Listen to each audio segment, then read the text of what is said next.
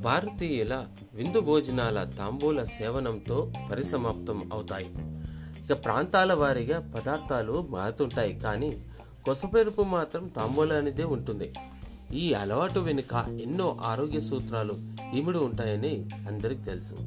ఉదర విశేష సౌకర్యంగా ఉంటుంది. ఉద్దత దోష బల సమదజన కంబు వాతపిత్తాది దోషాలను కూడా పోగొడుతుంది. మనిషికి ఒక ఆనందాన్ని ఇస్తుంది. చారుచర్య గ్రంథంలో అప్పన మంత్రి కాబట్టే తాంబూలం మన భోజంలో ఒక భాగమైంది. అంతేకాదు మదన పునర్భవీకరణ మంత్రము తమ్ములము మానవతీ పరిభోగం వేళలను. శ్రీ సంగమ వేళ కామోద్దీపునకు తాంబూలం కూడా మంచి దోహదకార్యని చారుచర్య వివరించింది. రమణి ప్రియదూతిక తెచ్చు ఇచ్చు కప్రవిడిం. కవిత్వము కూడా సిద్ధికి ఉత్ప్రేరకమవుతుందన్నాడు అల్లసాని పెద్దన్న. కూపోదకం పటాచయ తాంబూలం ఈ మూడింటికి శీతాకాల భవితూష్ణం ఉష్ణకాలేతో శీతలం. చలికాలంలో వెచ్చదనాన్ని వేసవిలో చల్లదనాన్ని పుట్టించే లక్షణాలు ఉన్న ఈ- అన్- ఈ శాస్త్రం చెబుతోంది. అందుకే గుడిసెయు మంచము కుంపటి విడియంబు కలిగిన చలి ఎక్కడ తప్ప అని అన్నాడు కొందవరపు కవి చోడప్ప. అసలు తాంబూలం నిర్మాణమే సొగసైన ప్రక్రియ.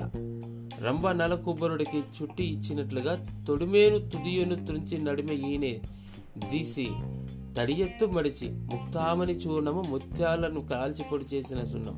అంటే చంద్ర శకల లవంగములు అంటే పచ్చకర్పూర పలుకులు లవంగ మొగ్గలు చాలా కూర్చి మొదల కథనమునకు మధువు కాగే భర్త చేసి సగం కొరికించి అందు అర్ధభాగము అర్ధాంగి తీసుకోవటం అనేది ఈ క్రమం అంతా పరిశీలిస్తే అష్టభోగాల్లో తాంబూలం ఒక్కటి అని మహాభారతం ఎప్పుడో చెప్పింది. ఉంటాను.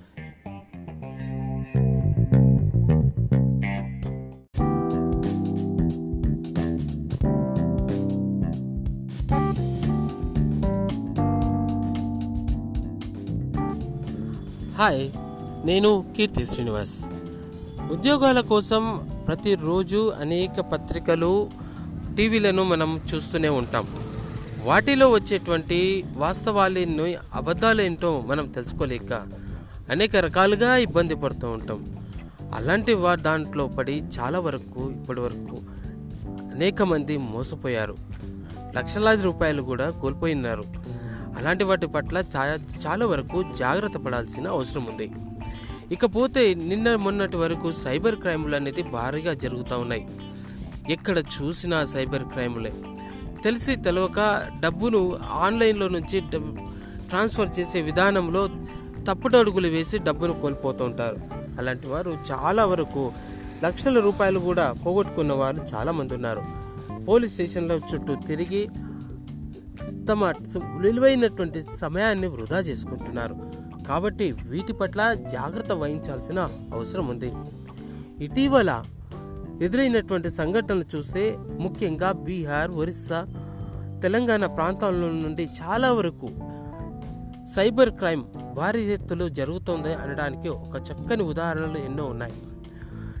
పేటిఎం నుంచి మొదలుకొని ఫోన్పే మరి ఇతర సాధనాల ద్వారా డబ్బును ట్రాన్స్ఫర్ చేసుకుంటూ వారికి ఫేక్ ఐడియాలతోటి డబ్బును ట్రాన్స్ఫర్ చేసుకొని కోల్పోయినటువంటి చాలా ఉన్నాయి. కాబట్టి వీటిపైన ఏమాత్రం అవగాహన లోపించినా వెంటనే వాటి పట్ల జాగ్రత్త పడాల్సిన అవసరం ఎంతైనా ఉంది. ఇక లేకపోతే పోగు చేసుకున్న డబ్బంతా వృధా అవుతుంది. సో ఈ విషయాలన్నీ మనము మనతో పాటు మిగతా వారికి అందరికీ సమగ్రంగా తెలియపరిస్తే చాలా మంచిది.